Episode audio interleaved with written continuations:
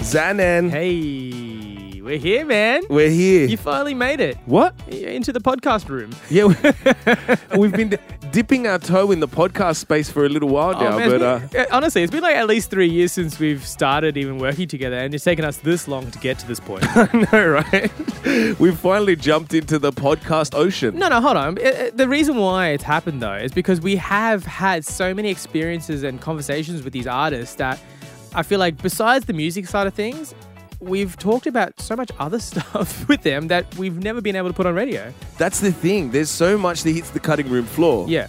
But having a music based show has always been so music focused. And these artists have so much more to tell. Yeah, I'm telling you, man. There's some stuff that I'm like, I, I, I'm like halfway through a topic with the with the artist. Yeah, I could be talking about their brand new song, and then they talk about something completely different that I'm like, I didn't know about that anything about that. Yeah. Which is cool because now you guys get to hear exactly what so and so talk about. Absolutely. So this podcast, Yeah. obviously, called More Than Music. It is called. More it's Than Music. more than music. Someone's reading their title, going, "Oh, I clicked the wrong button, but it's Yeah. fine. I'm going to listen to it now." You're like, yeah, okay, we read it. I'm far- I'm halfway smartass." and who better to chat to than Joel Corey? yes. Besides the fact that he looks like a human Barbie, human Ken. if And I don't anything. mean like a Weber. No, he's like, yeah. Though I would grill my steaks on his abs, sizzling steaks. All right, enough. In the interview, You he's- th- no, no, honestly though, hold on. If you look at Joel Corey and you think, man, this guy may be like, I'm not saying he's up himself or anything, but you look at him and you go, oh man, I, I, I don't think I could ever have a conversation with this guy because maybe he's maybe he's stuck up. Uh, man, you, you are completely wrong. This guy is humble. you know, man, it was just a whole different culture back then because it was like, I'm so glad I went through this process, but I would be able to get one record a week because it was eight pounds for a record and you get like an A side and a B side. So you'd save up your pocket money all week, travel to the record shop, get one track. Dude, man, such humble beginnings. So humble. I love him so much. Well, let's jump straight into the interview where we chatted to Joel Corey. Where do you get your inspiration from then? So all your music is really cool, um, uplifting, beautiful beats, Yeah. and you travel quite a bit. Where do you get all the inspiration for your um, your music? I guess like um, I've always been a DJ, so I started DJing when I was like 13, 14. Wow. So um, and I've always had my residencies and been on the circuit. So I think when I go into production, my mind is always on the club. Yes. So it's always club focused. I'm always trying to uh, create music that's going to have that moment in the club. Um, and that's the most important thing to me. And then obviously it's great like having the tracks on radio as well. It's Yeah. amazing. But for me, the priority is always to make a tune that's going to really pop in the club, man. Well, Got ya. yeah. No, so in terms of what, so 13, 14 years old, Yeah. does that mean that you were hitting up C DJs or grabbing No, vinyls? before What that, were man, we doing? show, my, show my age now, man. when I when I first started DJing, I was on the on the vinyls. It was the Damn. belt, the belt drive turntables. I got Yes. got them for Christmas one year. I remember, man, because my brother was uh, there's a genre of music in the UK called garage. Yeah. um, I'm Yeah, not yeah. sure if you get it over here that much. But. It's not, No. it didn't really hit that hard Yeah. here, but it was massive in the 90s, right? I used to love Yeah. Artful Dodger. Remember, like back Oh, in mate, the off day? Yeah. Dodger's Don. That's yeah. probably more commercialized. Yeah, but, yeah, no, back no, in the you, day. you're right on point there. That's like he Yeah. was like a don in garage, man. He still is. And and uh, when that scene was massive, that's when I got into DJing. So I was sort of started DJing on the garage, and you know, man, it was just a whole different culture back then because it was like I'm so glad I went through this process, but it would be like.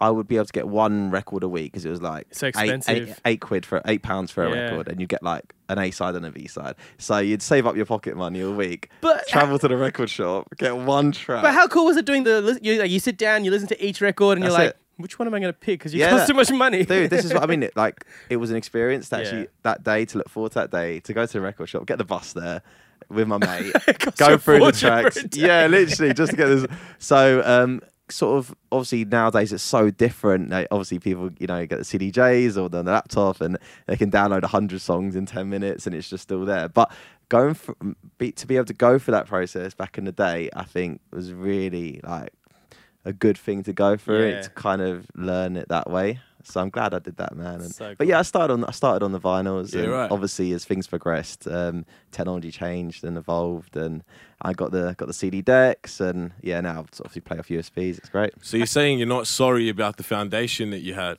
Oh, I Wow. like what you did there. People do that to me all the time. I can't get away from it. I literally can't say sorry to anyone now. Uh, Joel Corey, sorry. what I love with your DJing, and I, I obviously I did a bit of a stalk because that's what we do. Is um Yeah, but we- you took it way too far, man. Yeah, no, Oh. I try to slip into his DMs or whatever. It's fine. So obviously, when you play your track, how sick would the feeling be when you drop that track? Because I saw you on New Year's, and you know you did the countdown, Mm. and the piano came in for "Sorry," and I was like, oh, that would be the ultimate feeling playing your song to Ah, a dude. crowd, and they're reacting and they're singing and they're f- you know It and it's is just, like, go- it's amazing. goosebumps, bro. Literally. as a DJ. Yeah, goosebumps, man. It's like obviously I've been trying to as I've been I've been in clubs DJing like my whole life, Hmm. um, and now to have a song that has popped off and to have that feeling after all the Surreal. years of obviously. Uh, like trying to make a track break, and now it's broken, and now I get that response. It is just the best feeling ever. Um, yeah, I mean, New Year's was crazy as well. That was actually in Cardiff, in Wales, in Okay, the- yeah. in the the UK, and uh, oh, they were mad. The Welsh, they're, they're they're great to party with, man. That's they're not as amazing. good as the Aussies, though, Yeah. I have to say. the Aussies are the best. Wow, man. Did you expect Sorry to, to pop as much as it did? um, so basically, so um, so going back to the garage thing, "Sorry" is a cover of a garage classic Yeah. by Monster Boy and Denzi called "I'm Sorry," which was a big anthem way back in the day, and it still was a massive anthem in that in that genre. And um, so it was it was one of those ones of a cover like people kind Relatable. of already know the Yeah, words, yeah. yeah. Um, so I knew when I made it, it, obviously I knew it was a bit of a banger, and I was like, this could have a chance. It could, because people have that instant connection with it because they're like, I know the words. Yeah. It sounds totally different because we've got a female vocal one, and the original was a male vocal, and obviously the beat's really different and stuff. But um, having that sort of connection, I knew that there was a chance that this could pop off, but I never, like in my wildest dreams, ever thought it would do what it done. Obviously, it went Yeah. into the the top 10. It was there for eight weeks.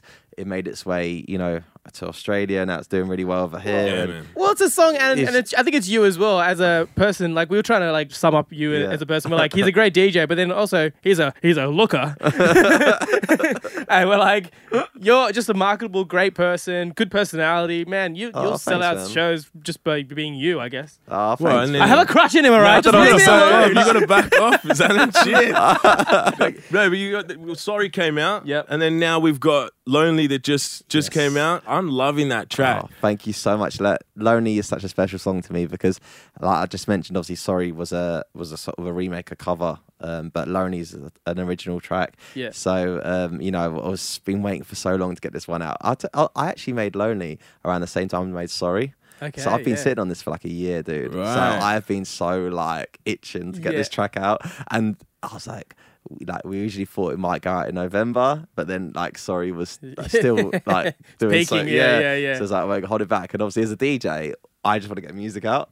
Um, it's a good problem to have, obviously. No, no, but, of course. but I do, I, as a DJ, I always want to get new music out. So I've literally, yeah, been itching to get this out, man. So But I love it. This, all the sounds are, are kind of similar to each other, Yeah. so it's relatable back to you. They, it's like it's your sound. Oh, It's the Joel thanks. sound. That's that's really good to hear that, man. Thank you very much. And and yeah, it's um obviously people who love Surrey, I hope they'll like Lonely as well because it's as you said, it's a similar sort of vibe. It's a banger. Um, we, yeah. we love it. Zanon and Tony B hanging out with Joel Corey. Uh, he is the one and only. God love this guy. I love it. I followed it. You know what? and I'm loving like the full festival shirt sitch going. ju- You like he- it? he you loves- look like a he- party. Like you I, just, I it's a- feel as though you awesome. guys are twins. This is, are you guys twinning? man. You're It's It's a almost bit Larry in it. twins. But t- Well, Tony B has hairier legs than you, though. That's why I had to cover it up. And he has whiter shoes. Yeah, your shoes are dirty. You need to get some new shoes. Leave me alone, man. you, must, you must have a massive wardrobe. I got a few of these to Yeah. be fair, man. a few of great. the rascal shirts. Yeah. Well, thanks for hanging out with us, man. It's been really cool. It's good to see you face to face, not in, on Instagram stalk. Yeah. Um, but we'll support you uh, and make sure you check him out. Joel Corey, the one and only. We love Oh, him here. thanks so much, guys. Thank you, man.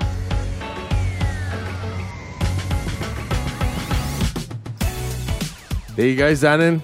First episode of More Than Music, man. Ah, How's it feel? It's so refreshing to hear Joel Corey talk about you know his life and everything about that. It's just amazing. He was such a nice guy, and obviously I was a bit starstruck. I wanted to play his abs like a xylophone. I don't know if you were starstruck, man. Like you actually just looked like you wanted to take him home and. oh, we did, we did. Oh, great, great. That's the whole point of more than music. it's that's- really yeah. cool to be able to showcase these artists and, and play more of the interview. That's the thing, and I love hearing about his past and his life in general. Without the music side of things, uh, where does it all come from? You know, like where does the inspiration for music come from in your mind? Where does the creativity come from? And this is great. This is the best part I'm talking to these guys. That's it. That's it. And we learned so much more. Make sure you hit that subscribe button because we have so much more content that's just sitting Ah. around. Episode two of More Than Music is going to be featuring Black Bear, You know him from Do Re Mi and Huck Obama, man. This guy's amazing. two of my favorite tracks, man. Yeah. Florida-based singer, and he got like I don't know if you could kind of say R&B pop. Uh, yeah. A bit it's of a pretty pop. much- I'd say R&B pop. Yeah, yeah, And we got a chance to chat to him, and a little bit more than that. yeah. Man, that guy's got so much swag on him, man. O- Obviously, we got him to uh, freestyle with you, Tony B. Yeah, I can't. You always tend to do that sort of stuff. You throw me in the deep end, and I'm like, yeah, all right, I'll swim. Oh, God. Check it out. The best part about freestyles is the warming up. The like, uh, yeah, yeah. Turn my headphones up. Turn the snare up. Yeah. Uh, where Brooklyn at? We in the house. We in this. There's so much more than that. Yeah. So make sure you hit that subscribe button. This has been More Than Music. Check us out on our socials at Zan and Tony B everywhere.